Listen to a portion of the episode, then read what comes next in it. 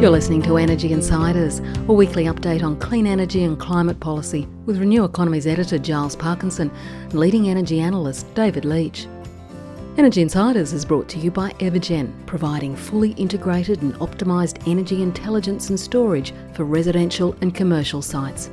And SolarAray, experts in solar PV, storage and monitoring. Hello, and welcome to this latest episode of the Energy Insiders podcast. My name is Giles Parkinson. I'm the editor of Renew Economy, and joining me as usual is ITK analyst David Leach. David, how goes it in isolation? Ah, well, for me, it's not much change, Giles. I trust all our listeners um, uh, are, are, are managing okay in what's a tough time in the economy. Absolutely, absolutely. Well, talking about the economy, um, our subject today is the hydrogen economy, which is something which has been talked about for many decades, David, but has never actually shown its face, but um, is now starting to peep from under the parapet or under the carpet or under something. Um, we hear a lot about hydrogen um, potential. We hear a lot about pilot projects here and there. We hear a lot about grand plans of gigawatt and multi gigawatt scale projects in Western Australia and in Europe and elsewhere. So we thought that we would bring to invite to the podcast a person who's done a um, an excellent and very detailed review of the prospects of the hydrogen economy. And um, look, I think we'll just get straight into it and listen to it. It's Kobad Bhavnagri from Bloomberg New Energy Finance. He's a senior analyst. He used to be the head of analysis in Australia. He's now got a roaming global role, and his first major assignment has been looking at the potential of the hydrogen economy. And here he is joining us just recently. Kobad Bhavnagri, thanks for joining the Energy Insiders podcast. Thanks for having me, Giles and David. Uh, it's, it's, great to great to great to be chatting. Um, um, you, have um, moved on through the um, uh, BNEF ranks to be head of industrial decarbonisation, global head. I think now is is that correct?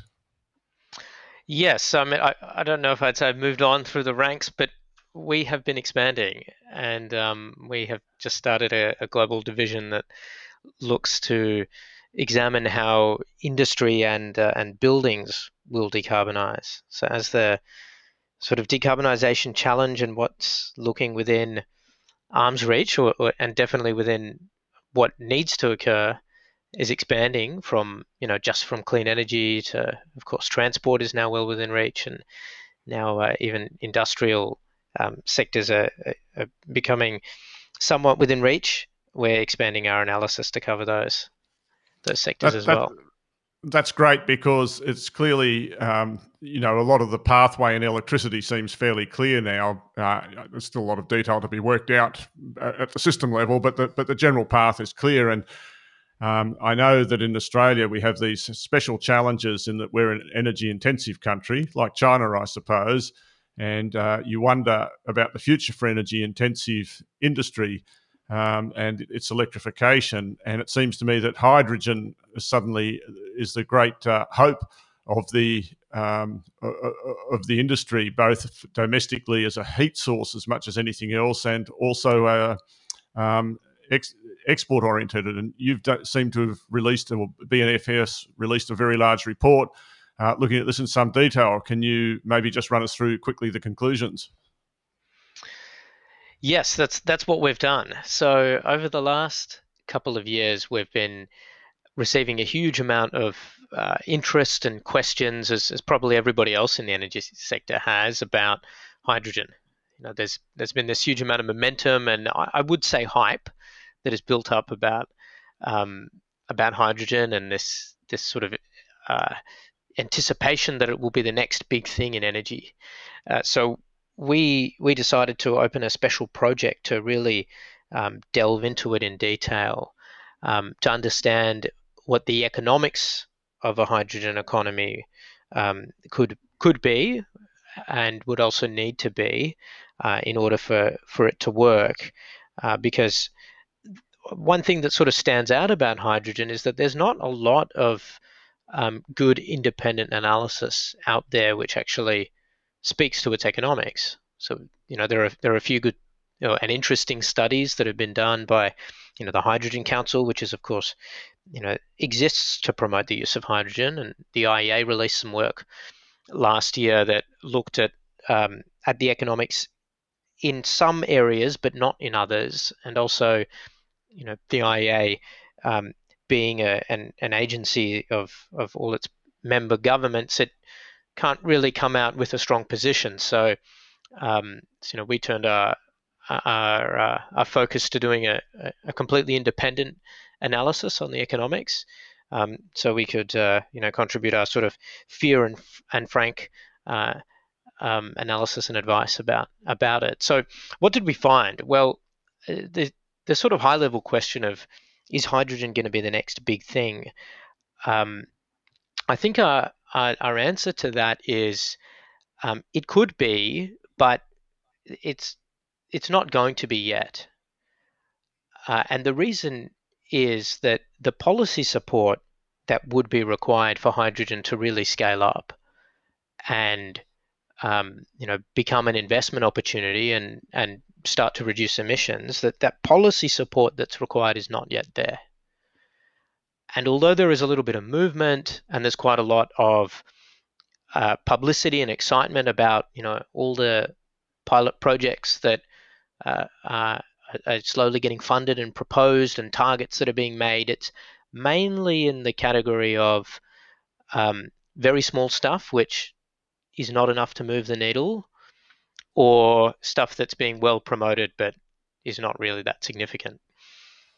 Um, so, so on the high level, we think that there is a lot of hype here which is not yet justified by the amount of momentum. Uh, but that said, the potential for hydrogen is huge because it can do something very significant and that is act as a as a vector to decarbonize the hard to abate sectors of the economy. Um, the sectors where renewable electricity on its own uh, won't really be able to uh, to work and to reach. Um, so that's things like powering heavy trucks and and and, and ships, and um, and making things like chemicals or steel these are the sorts of applications where hydrogen can offer and, and does offer a, a, a really scalable a, a zero emissions uh, alternative and option to be able to still do the things that we need to do in the economy. So, so I'll, I'll ask one more question and make a couple of simple statements, and then I'll hand over to Giles. So, I, I guess my question is around uh, cost and um, process efficiency. So, and a couple of numbers for our listeners for whom, like me, hydrogen is always a new topic. I think at the moment it takes roughly 50 kilowatt hours, and I'm only talking about wind and solar uh, type type hydrogen. It takes roughly 50 kilowatt hours to make one kilogram of hydrogen, and I think one kilogram it takes about six kilograms of hydrogen to make one gigajoule of gas, natural gas equivalent, if you want to have some ideas about the numbers. So that I think it works out at the moment at current economics that hydrogen is somewhere in the uh, 15 to 20 dollars Australian a gig um, a, a, kilogram, which puts it somewhere up around hundred dollars eighty nine. Sorry, I might have those to five six dollars a kilogram, which gets you to something like about eighteen to twenty dollars uh, a gigajoule. So my my I guess my my question is just around cost generally, Kobad. If you wanted to uh, uh, talk a little bit about that and why uh, is it is it the case that cost can come down um, as much as the as it needs to? Yes, so so I'd, I'd, agree broadly with, with, with those figures. The the cost of producing hydrogen today from you know renewable electricity is is high. Um, you know, we put it at between 2.5 and 4.5 US dollars per kilogram. This is a global study, so everything we did was in US dollars. And uh, depending on when this goes to air, the Australian dollar may be uh, maybe a, a, lot lot lower. Um, but uh, you know that would put it at about uh, 19 to 33 US dollars per MMBTU, which is the the energy unit that most of the world uses for natural gas, at least. So, um, uh, in kilogram terms, current price of producing renewable hydrogen at best is $2.5 a kilogram, we think. Now, there's good potential for that to fall. Um, and there's two drivers of, of, of, the, of that potential. Um, the first is that the, the cost of the equipment that you need to make renewable hydrogen, which is called an electrolyzer, um, the cost of electrolyzers has good potential to fall and to fall quite quickly. So one of the things that we uncovered in our in our work was that uh, electrolyzers um, that are made in the West, so in North America and, and Europe mostly, are really pretty expensive. And those are the cost figures which almost every study on hydrogen in the world cites. You know, the current sort of quoted prices that you know some of these Western companies would, would sell you an electrolyzer for. But what we found was that in China, uh, the cost of making electrolyzers is already 80% lower than in the West. You know, we were staggered by that 80% price difference. You know, you expect there to be something, uh, you know, something, you know, maybe even um, 50%, but 80% seemed just remarkable. And what we uncovered was that um, essentially the Chinese electrolyzer manufacturers are, are producing electrolyzers at, at a price which is much more indicative of the fundamental cost of production. Um, the Western manufacturers have very high soft costs. They spend a lot on R and D. They spend a lot on marketing. They also, um, you know, have pretty uh, volatile orders of their electrolyzers, and so, you know, they have, um, from a cost perspective, pretty inefficient manufacturing. Um, and so, you know, they try and recover those costs in the units they sell, while the the Chinese manufacturers um, are, are, set up a bit differently, and they they sell electrolyzers to sort of existing industries which have been growing strongly, and so they're able to achieve a better utilization rate at their factories, and they also they don't spend that much on R and D or marketing, so they they just have costs which seem to be much more reflective of the cost, the fundamental cost of production, and so that you know that tells us that already it's quite achievable to it to have a huge reduction in electrolyzer cost with um, with a you know an increase in orders and uh, and a bit of a um, you know improvement in the way these things are made. So we forecast all up that the cost of producing renewable hydrogen can fall from 2.5 US dollars a kilogram today to close to a dollar per kilogram by the year 2030 and um, and that it could go even even lower than that by the year 2050. We think about 75 cents in the best places, um, US per kilogram by 2050. So that's you know quite a handsome fall, and that would put renewable hydrogen um, at about six US dollars an MMBTU, which is the price of natural gas in uh, in China, in a lot of Europe, and and in India. Um, so it would make renewable hydrogen you know, on a production cost basis at least um, quite competitive for natural gas for many many parts of the world. And and uh, I know I said I'd hand over to Giles, but I think we we have to cover when you think about that that um, in fact. Uh, um, it's not just the cost of producing the hydrogen, but the cost of transporting it to to other countries. Uh, if you're Australia, is going to be very high because it's not a very dense product. So uh, maybe it's the case that hydrogen will be a locally produced uh, product as much as a transported product.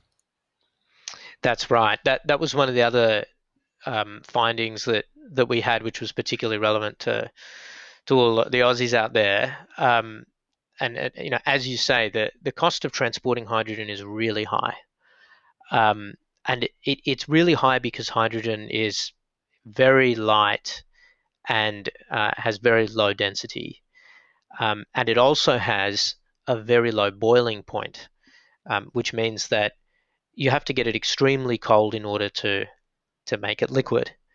Um, you have to get it down to minus 253 degrees Celsius, which is only 20 degrees above absolute zero. So a huge amount of energy is needed to you know, refrigerate the hydrogen to get it into a liquid form and put it on a ship. And then you have sort of other problems as well. You have more boil off um, along on the ship journey because it's so cold, um, and so it's its economics compared to say you know liquefied natural gas just don't look anywhere near as good. So um, to put numbers on that, you know, if if you can produce hydrogen for 75 cents a, um, US cents a kilogram in in say the north of Australia, um, which we think is you know possible by by 2050 or you know just when the industry is able to scale up to sort of big levels. Um, what, what's the cost of the voyage from the north of Australia to Japan? Well, we sort of put that at about two dollars a kilogram. So you know it's it's almost three times as much as producing the hydrogen itself. And when you compare that to the cost that Japan, for instance, could produce renewable hydrogen on on their own shores using of course, more expensive renewable power because the resource is not as good. Um, but even accounting for that, you know, we think that the Japanese could produce their own renewable hydrogen at $1.6 a kilogram compared to about $2.8 uh, landed in a boat from Australia. So it's, you know, it's half the cost nearly to produce it onshore in Japan. So, um, you know, we actually think that, you know, those economics are, are pretty clear. They're hard to hard to um, radically improve upon. And so this sort of idea, this concept that Australia is going to be a big um, hydrogen exporter of, of, hydrogen, the raw commodity, you know, we think is a bit overdone. Um, will it be necessary in you know in the future when countries like Japan um, are hopefully heading towards a net zero target and you know can't can't physically generate enough power to to um, you know to to uh, uh, to provide for their domestic economy. Um, you know, in those circumstances, yes, maybe they'll have no other option but to import expensive Australian hydrogen by boat. But it will be the last option, and it, and it should rationally be their last option. They should do you know everything they can to produce it on shore. Um, if they can't do that, to get it via a pipe, pipe-based transport is quite cheap. Um, and uh, and if they can't do that, then get the products that you make hydrogen for from instead. And then if you can't do that as a very last option, um, you could get the hydrogen itself, but you'd be paying a lot. This is Kobad. This is um, what we kind of refer to, or what people are referring now to sort of green metals or green steel. Is there much evidence of um, Australian manufacturers and iron ore developers or steel makers or or whoever actually seizing on these opportunities? I mean, I've only really come across one with a really well defined plan, and that's Element 25, which is more of a startup company. I mean, it's iron ore miner, it's an explorer, it's got a very big resource. It's now looking to develop a manganese um, metals um, refinery in the Pilbara. It's looking to power that with at least 50% and possibly up to 80% renewables, and then competing and then exporting the, the metal to China, where it's pretty confident it can beat that on costs. That sounds like a pretty exciting project. I guess that's what we would describe as green metals. Um, is there anything else that you can see in the horizon um, along those lines? Um, yeah, so it's a, it, it's a great question because what what the analysis and you know the um, those sort of facts on the difficulty of transporting hydrogen um, suggest is that uh, Australia could still have a, a, great competitive advantage at producing hydrogen onshore. We still would be at the bottom of the cost curve in terms of production costs. Um, you produce it here and then you use it here to value add and produce a low emissions product that you, you can then more easily put on a on a ship and, and sell overseas. Um, and I, you know, I think you're right. There's not a lot of um, of serious movement on that front by Australian industry. Um, you know, I think increasingly people are alive to the to the hypothetical possibility, and you know, you know, eminent economists like uh, Ross Garnaut were talking about it as well. Uh, but people aren't really doing it yet or or really even doing pilot projects. I mean, the the one that I would say that is of particular note would be Yara, who is one of the world's leading fertilizer man- manufacturers, and they're they're doing a pilot to, um, you know, to to start making green ammonia using renewable hydrogen at an existing big uh, ammonia production facility they have in Western Australia. And ammonia is one of those green green goods that we could export from hydrogen, as well as things like steel and maybe alumina um, and glass and, uh, and, and others. Um, but so, I mean, why aren't people doing it? It, it comes back to this the sort of opening point I made, which is that the signals are not there. There is not a market for green steel. There's not companies willing to pay the premium that's required, and there's no governments that are that are forcing their industries and their companies to do so. So the so the economics and the conditions, the realities that you need to sign off on a business plan are not there. It's still a concept. But it it seems to be seems to me though that um, and, and, from your report that um, there needs to be some urgency because you're saying that um, if Australia does not seize the opportunities in green hydrogen, then it actually has its metallurgical coal exports, for instance, which are far greater than I think thermal coal. I might be wrong about that, but um, you say that those exports, and they're worth tens of billions of dollars a year, could be at risk. And I'm just wondering if, in answering that question, um, you mentioned at the start about the lack of sort of clear policy. Is Australia trying to be sort of um, um, trying to be too clever here? Because you've talked about renewable hydrogen, essentially electrolyzers with wind and solar, but the Australian policy seems to be sort of hedging its bets and also developing possibly brown hydrogen or blue hydrogen, brown hydrogen coming from um, brown coal plants, um, mines in Victoria, and uh, blue hydrogen from gas um, both of which are possibly questionable about whether they actually achieve the amount of abatement that uh, renewable hydrogen can. So, should we should Australia really just go all in one on renewables um, rather than trying to hang on to its um, fossil fuel industry? Yeah. So, I mean, there was kind of two two parts to that to that question, I guess. That you know, the first about the the speed of, of, of Australia and you know how how quick do we need to move and how closely should we follow this? So, um, you know, as I, as I said, the policy is not yet there to to drive the transformation that is required for hydrogen to become a thing. It's not there to drive the policy to, to drive the demand for the products that would be needed um, to pull through demand for hydrogen. Um, but the key thing that Australia needs to watch is will that happen and and when? Because if and when it does, then Australia has a lot to lose. Because if if the global steel sector starts to reorient towards green steel, uh, a demand for coking coal um, will have to decline. And uh, as you noted, it's a it's one of our most valuable exports. So we'd need to keep pace and make sure that we're we're filling demand for that product um, uh, you know, in, in green steel. And luckily, we're well positioned to be able to do that um, from the hydrogen angle, at least. Uh, and that, you know, that's true for a for a bunch of other uh, industries as well, like alumina, maybe cement, um, ammonia, and, and and other sort of derivative chemicals as well. Uh, so Australia definitely needs to be on the ball here. Uh, we need to be building experience. We need to be having the engineers who understand how to do this the economists and the and the bankers and the financiers who are comfortable doing projects.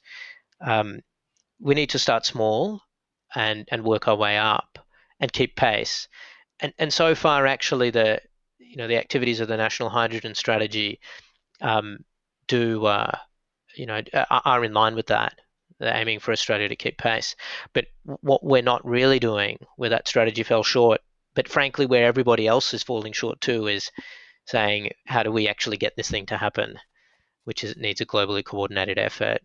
Um, of so so so so Kobad, I think that the way you express it in the report and the way I've seen other reports express it is in terms of a carbon price. Let's not beat about the bush.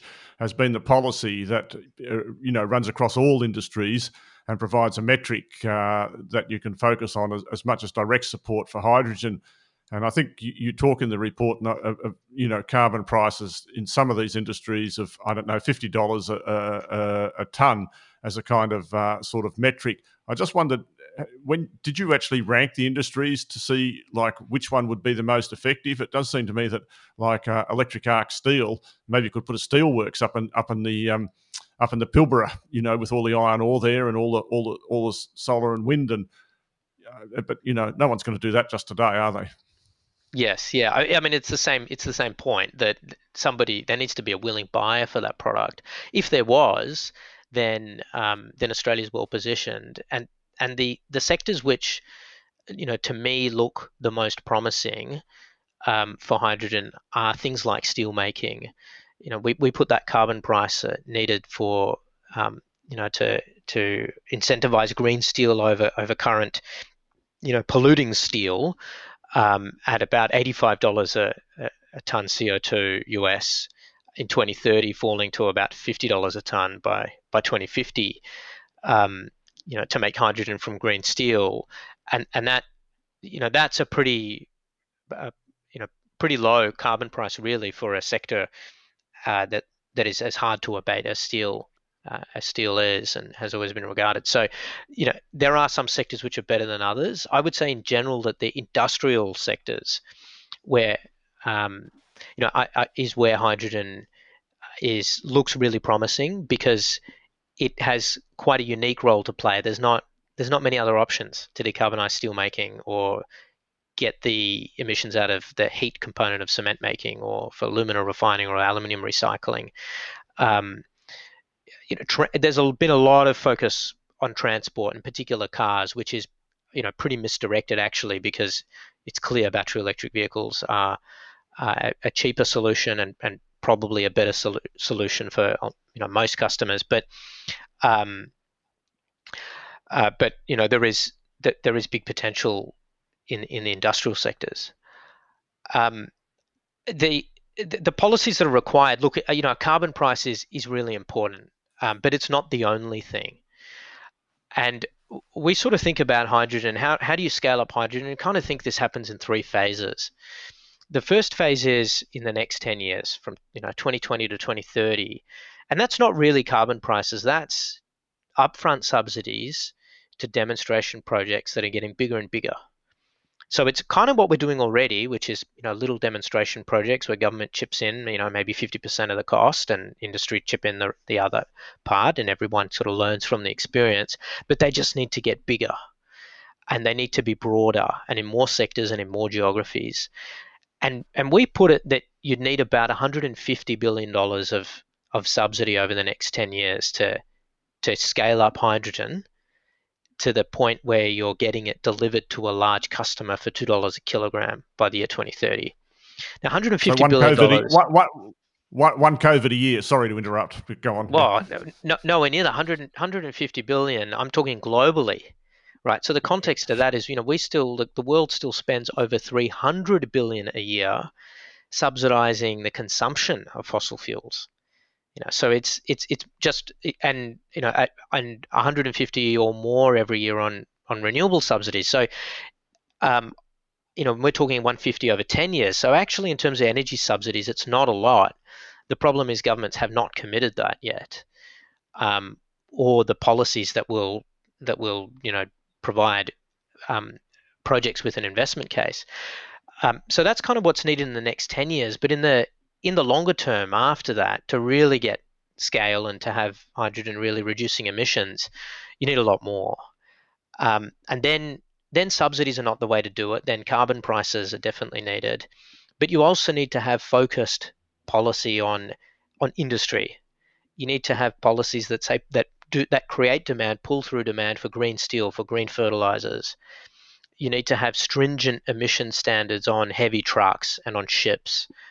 Um, you need to have um, you know investment and um, and policies which which make it clear that power is going to have to get to zero emissions um, you know by 2040 by 2050 so that um, people who are building gas gas peakers because they're, they're the only thing that can fill the gap um, for certain applications that th- those are hydrogen ready um, so that they can switch over when the economics work. You know, you, there's there's a bunch of policies. We we we call them the seven signposts of scale up um, that we say the investor should watch out for to to determine whether a hydrogen economy will happen, and they're basically the seven key ingredients that we need for this to happen. So, just are we wasting our time then um, looking to supporting brown coal um, projects? Just sort of clarify that because all the evidence seems to be, or all the emphasis seems to be on renewable hydrogen. Yeah, so we, we did have a good look at CCS, um, you know, on fossil fuels um, as well, and um, and what was sort of clear from from our numbers, which are consistent with the numbers of of, of others like the IEA, um, is that it's going to be a more expensive option than renewable hydrogen. Um, it's probably cheaper now, but over the long term, it will be more expensive. It, it's cheaper today, but by 2030, it'll be it'll be more expensive than renew- we, we expect renewables to get, if the scale up happens, to get cheaper than than, than CCS hydrogen. Um, so, from a cost perspective alone, you would say it's it's all going to be renewables. Hmm. The, but there's a but. A but. A big. And the the but is, um, producing enough hydrogen in all the places that it's required to meet demand. So, if hydrogen is to really happen, and if it's to play this role of decarbonizing the hard to abate sectors comprehensively, you are talking about you know, millions and millions of tons of demand for hydrogen. Um, so we, we, we put that number of demand at 696 million tons of hydrogen would be needed to meet 24% of final energy needs in a two degree scenario in the year 2050. And um, those numbers may not may not mean much, but a quarter of world energy. So it's kind of doing what gas does today. Now to generate all of that hydrogen from renewable sources, you would require 11 terawatts of renewable electricity generating capacity. Uh, and that's that's an awful lot. And not every country can can house that.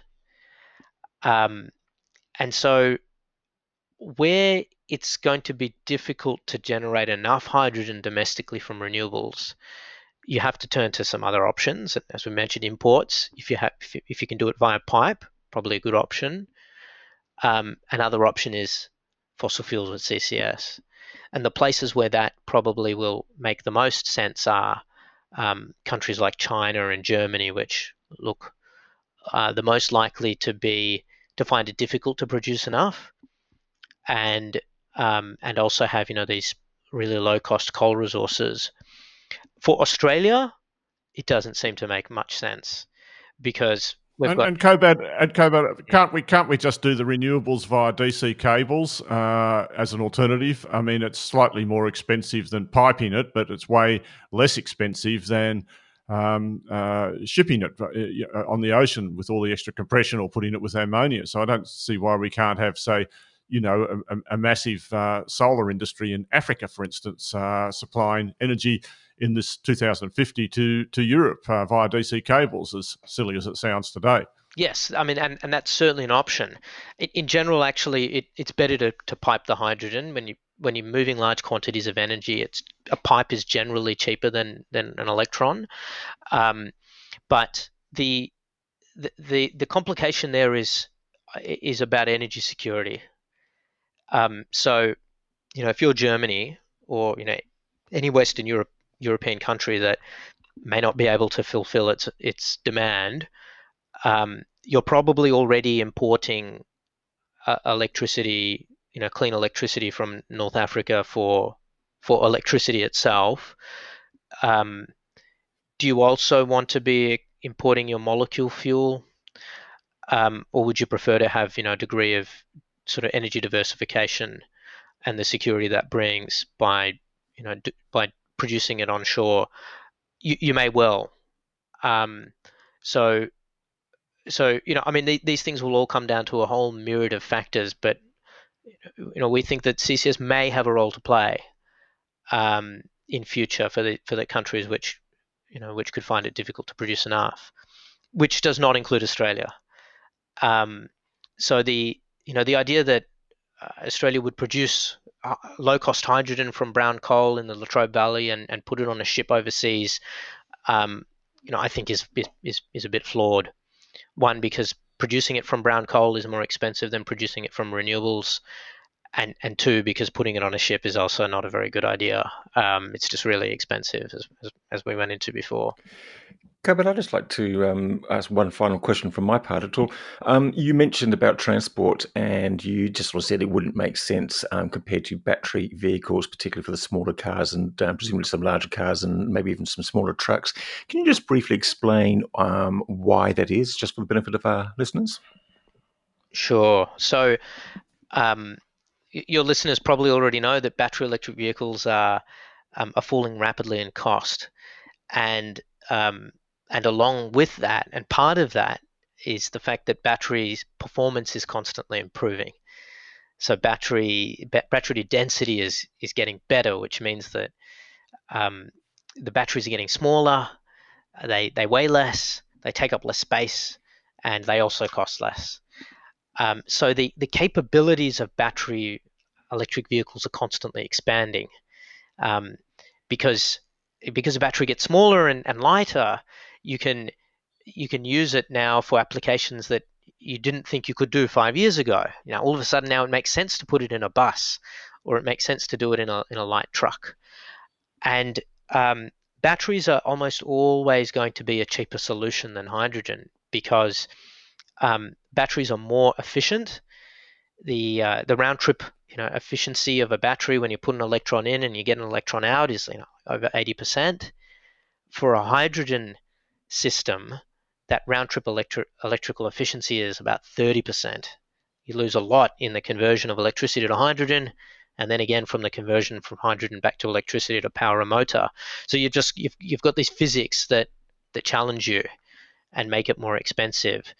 And and that's that's true in general across the economy actually. Um, to in order to decarbonize, the cheapest thing to do is to use a clean electron know, a renewable electron. Um, hydrogen is for the applications where you can't, and there are a whole bunch where you can't, where you know using electricity is just really difficult. Um, so the the one application where transport of transport application that fits in that picture is heavy trucks. Now, on the current uh, projections for the density and performance and weight of batteries, it doesn't look likely that, um, or you know, or, or possible that a you know current sort of lithium-ion battery and improved lithium-ion battery chemist, chemistry can become dense enough that it can power a semi-trailer that's fully loaded. Um, it will it'll both take up too much space, it'll weigh too much, and it'll also won't be able to drive far enough for the for the requirements of those really heavy trucks um, compared to diesel. But hydrogen can. Um, so it, it looks like a, a, a you know a promising option for for heavy duty trucks you know and that's trucks at mines and you know and and, and all that sort of you know and construction equipment and that sort of thing um, but for for buses for light duty commercial vehicles definitely for cars batteries are going to be cheaper um, it's then just a question of, uh, you know, how many or what percentage of the market of those lighter duty vehicles does a battery not work for for other reasons? E.g., you don't have access to a charging point, and so you just really want the convenience of being able to refuel at the pump. And, and then maybe a fuel cell vehicle, you know, will work for you, but it'll be more, it'll cost you more to run than a than a battery electric vehicle will. And uh, look, it's probably time to leave it. Of course, you've also got hydrogen refueling stations, and uh, infrastructure is not a, a non trivial matter. Kobad, it's been a fantastic conversation, as Giles and I expected it would be. Uh, I congratulate you on a great report, uh, which seems to be in line with my uh, far more less detailed thinking. And and uh, I look forward to reading the next report as well as this one whenever whenever you produce an, another one of these uh, tombs. I, I, hope that's not too soon. This was a huge amount of work, but I'm glad you enjoyed it, and uh, and thanks very much for having me. That was Kobad Bhavnagri from uh, Bloomberg New Energy Finance. Look, uh, fascinating stuff, David. Um, are we going to have to wait a while longer for the blue hydrogen economy to emerge? Well, I, I, think there was a story on, on the Renew Economy site today, or somewhere that I saw, maybe on LinkedIn, that about several new projects uh, getting the go ahead in a minor way. But uh, it does remind me of so many things in renewable energy where it's so much easier to talk about what is going to happen in a few years rather than what actually is happening and the actual uh, problems of making it work today. Absolutely, yes. And um, no, you're right. You did see that article on Renew Economy. It was an announcement by ARENA. Uh, not a particularly new announcement, actually. It's about the $70 million in funds for startup and pilot projects that have been allocated a while ago. And I think they're just now open for business, so seeking expressions of interest and then presumably will be allocated. And one hopes allocated a lot quicker than some of the other things that have been um, hanging around ARENA recently. Um, talking of which, um, their board has only been extended for another three months, which doesn't look very, very good for their long term survival or plans or hopes that they might be refunded going into the new year. But I guess um, the other thing with the hydrogen projects, I mean, look, the main sticking point for Australia is really, as you pointed out, and uh, agreed, that it's the export costs which are going to sort of, you know, um, uh, scramble all this sort of traditional thinking about sort of you know packing up hydrogen and nice little molecules and putting them on a ship and exporting them to northern Asia. We're going to have to think a lot smarter about this, and that really involves setting up a manufacturing industry, be it green steel or green something. Um, does Australia have the smarts to do that? Well, I, I, think it doesn't have the policy to do it at the moment, Giles. It's like so many other things. It's just uh, it's all a lot easier when the federal government wants to uh, wants to be on side, and it, it, just doesn't want to be on side with anything very much. I mean, this we get back into this uh, stupid policy wars that make life so difficult uh, for us, uh, and in particular, it's but uh, to be fair, it's not just Australia; it's globally that essentially, if you want all these things to work, you you you really need a carbon price. Uh, that was the policy that Europe's got. Uh, but it's not a policy that we have in Asia, including Australia. And so, as long as we don't have that, uh, I actually think hydrogen's going to struggle. Yes, and one of the big debates at the moment will be as the Australian and other economies emerge from the impacts of the COVID 19 pandemic, where does the money go to invest and encourage invest, new investment? And uh, sadly, all here we're talking about at the moment is more roads, transport, transport, transport, more roads, more roads. So, um, I think there is a big push to try and get the clean economy um, into that thinking. Um, it's been given a bit of a shove along in Europe, but I suspect that in the US, and I hope not in Australia, um, it may struggle to get front of mind. Look, David, there's some other things going on at the moment. Um, you're, you're, you're, we've had a couple of articles in the last week from various um, energy analysts, rivals to your firm, I suspect, talking about their take on the fall in demand, impact on electricity prices, and what that might mean for the near and medium term investment in large scale renewable projects. I think the COVID 19 crisis and just the logistics of the whole thing is probably going to put off many projects um, that require lots of people gathering around in the same spot for a couple of months. But um, what's your take on the impact on electricity prices and demand and what it all means? Well, so demand is actually not down as much in Australia as in a lot of other countries. And as I've previously remarked, that's because Australia uh, essentially has a large portion of its electricity consumption coming from energy intensive uh, manufacturing like aluminium smelting and uh, and and coal mining and the uh, and the like, and that stuff's pretty much continued straight through. Uh, uh, prices have certainly been very soft, but this is a very seasonally weak time of year. So actually, total electricity consumption's down a couple of percent. And if you look in Queensland, it's for instance, which is energy intense, it's only down about one percent for the calendar year to date compared with the same time last year. Uh, and in fact, it's tick, ticked up recently to be closer to last year. When we look at the prices, they're certainly very soft at the moment, but the futures prices took a bit of a jump this week, a small jump, uh, which indicates that the market, I think, has got some more uh, confidence about the next couple of years um, be, be beyond this year. Uh, at the same time, we're still looking at a situation where um, uh, there's plenty of new renewable supply to come on and um, you know there's still some major risk to consumption uh, uh, around aluminium. That'll be the uh, next uh, topic that comes up. What's going to happen to the Portland aluminium smelter? That's something we'll have to talk more about in the future. Um, uh, but uh, and of course the coal and gas prices are, are, are, very low at the moment, particularly the gas price. I mean, gas prices are back at the levels we, we last saw before the LNG uh, export industry in Queensland started up. So if you could sign a contract right now to buy gas for, for gas fired generation, I know, I know this is a wind and solar place, but if you're just a buyer, uh, now would probably be the time to do it.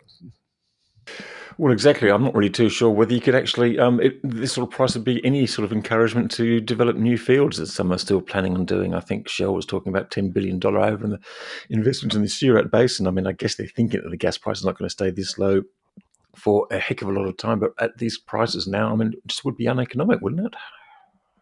Yeah, yes, I think so. At the moment, it's uh, totally uneconomic to do anything, and the oil industry has, has had seen major uh, cutbacks in capital expenditure, and the oil price at around US dollar twenty, depending on which uh, benchmark you use, is completely unsustainable.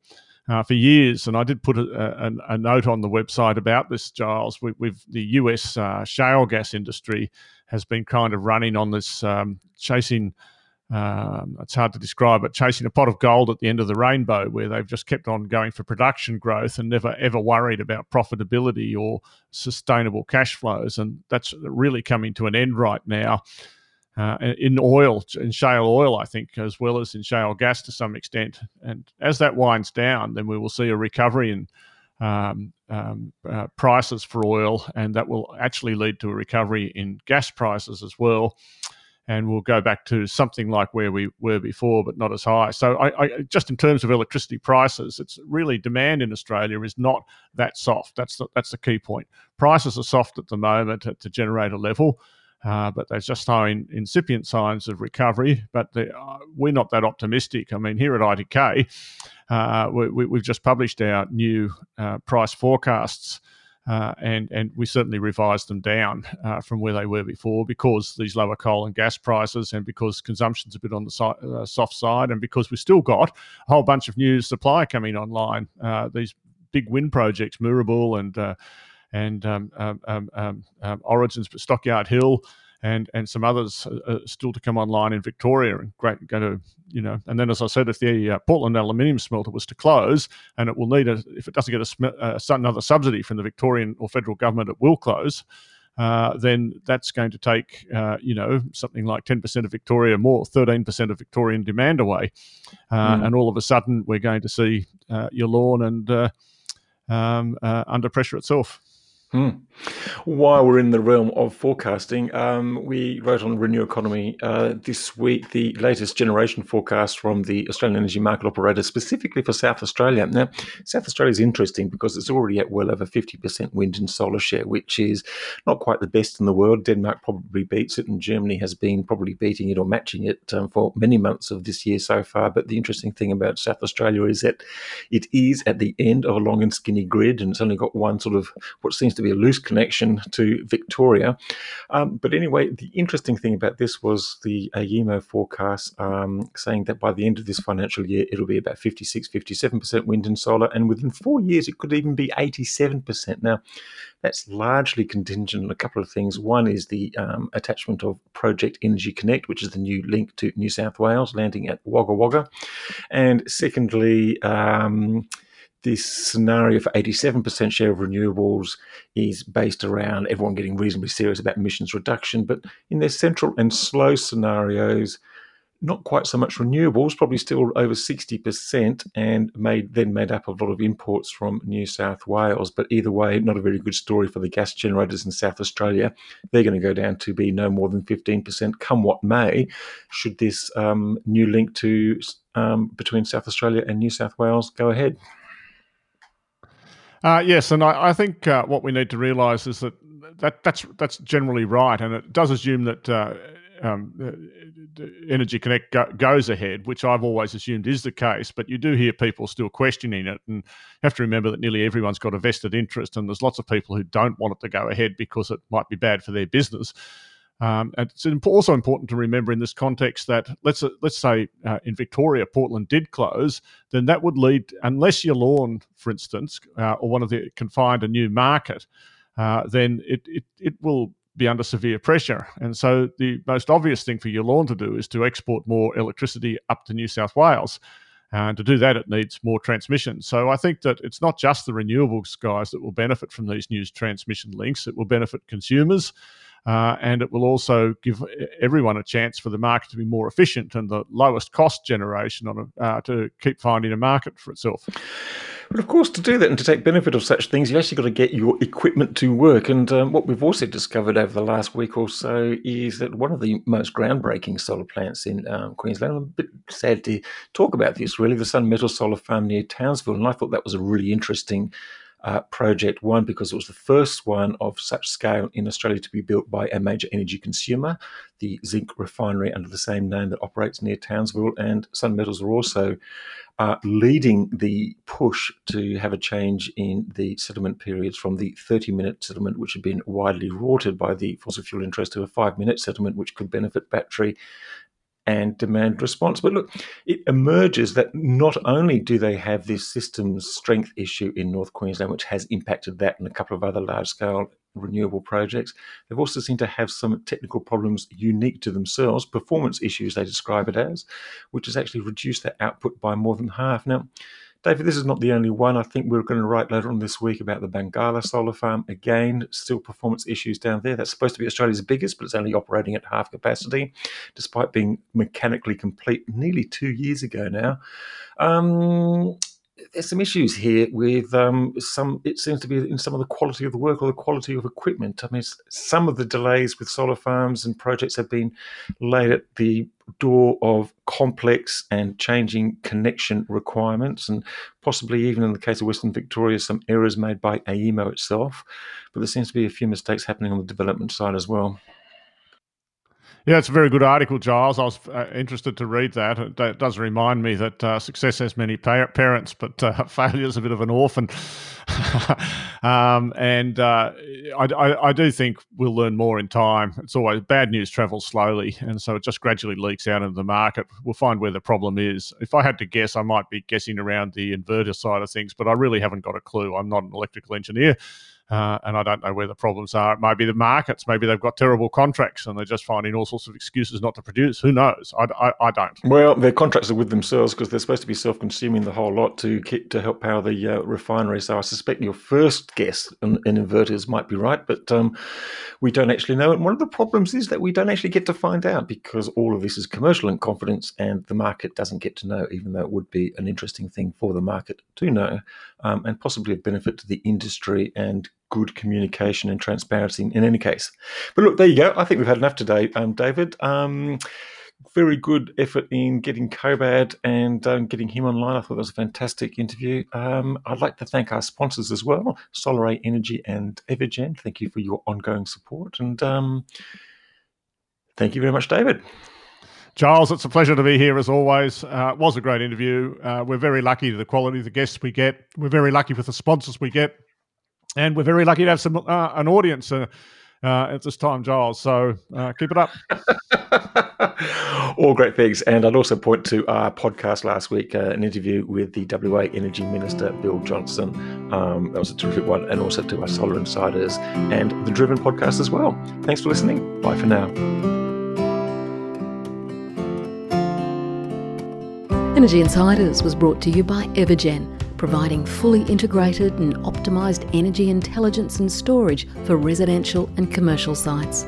With technology developed in Australia with the CSIRO, Evergen customers can maximise the return on their sustainable energy investment. Visit evergen.com.au and take control of your energy bills. Energy Insiders is also sponsored by SolarAy Energy, experts in solar PV, storage and monitoring. They're the smart choice for consumers and business. Visit solaray.com.au and secure your energy future today.